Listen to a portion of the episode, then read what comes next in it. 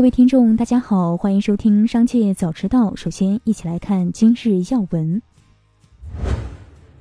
上交所发布消息称，经中国证监会同意注册，上交所决定于二零二三年六月五日上市交易科创五十 ETF 期权。此次上市两只科创五十 ETF 期权合约品种，分别是华夏科创五十 ETF 期权合约和易方达科创五十 ETF 期权合约。市场人士表示，科创五十 ETF 期权是全面注册制背景下首次推出的股票期权新品种。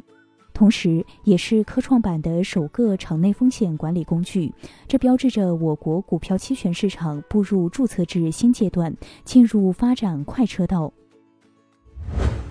继续关注企业动态，华为公司将发布一款直接对标 Chat GPT 的多模态千亿级大模型产品，名为盘古 Chat。预计将于今年七月七日举行的华为云开发者大会上对外发布以及内测。产品主要面向 To B G 正企端客户。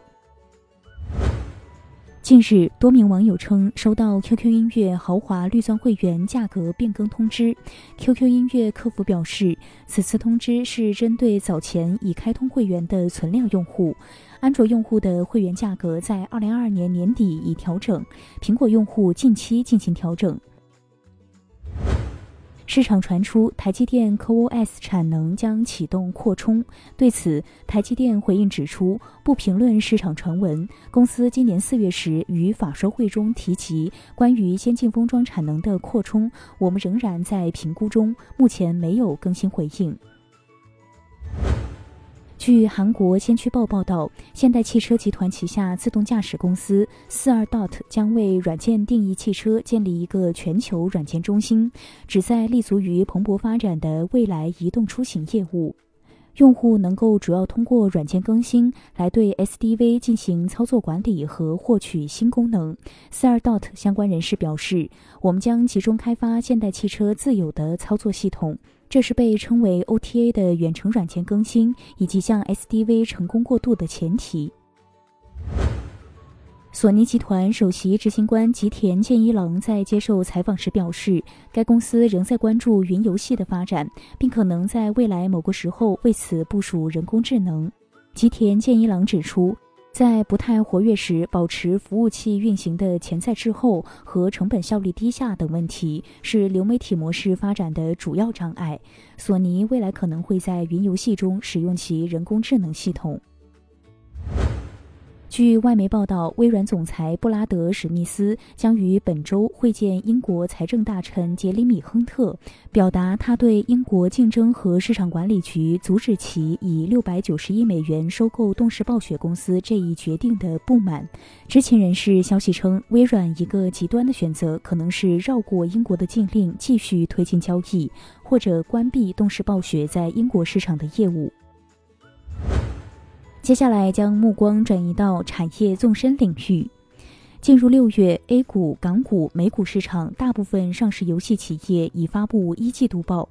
在已发布的 Q1 财报中整理了营收 TOP 十游戏企业。据此观察，二零二三开场游戏市场走向，Q1 TOP 十游戏企业一季度总收入约为八百一十亿。其中，腾讯、网易占了超八成。与此同时，除两家大厂外，其余八家企业的游戏业务营收都在下降。最后，一起关注国际事业。《华尔街日报》援引知情人士报道，将在数周内支付一笔阿片类药物和解金的美国制药商万灵科正在考虑多个选项，包括于去年摆脱破产保护后再次申请破产。由律师事务所吉布森顿恩提供咨询服务的贷款集团一直在与该公司讨论如何处理两亿美元的付款，并可能重组其债务。就在全球为 AI 疯狂的时候，百年欧洲金融巨头罗斯柴尔德家族却悄然减仓。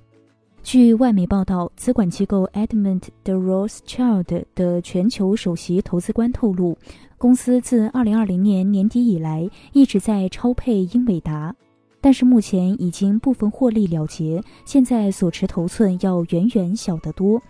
与其一样选择高位套现的，还有被誉为估值教父的当代著名投资估值专家阿斯沃斯·达摩达兰。据报道，达摩达兰自2017年以来一直在投资英伟达，如今已经卖掉了该公司的股票。摩根大通旗下大通银行部分客户发现了重复交易与收费的状况。受影响的客户称，他们在缴纳房租或支付账单时发现。自己的网上银行账户被扣款了两次，直到二日当天晚些时候，大通银行才将这一故障修复，并表示为客户进行退款或者撤销交易。报道称，大通银行是摩根大通旗下公司，总部位于纽约，是美国最大的金融机构之一，拥有数百万网银用户。以上就是今天的全部内容，感谢收听，我们下次再见。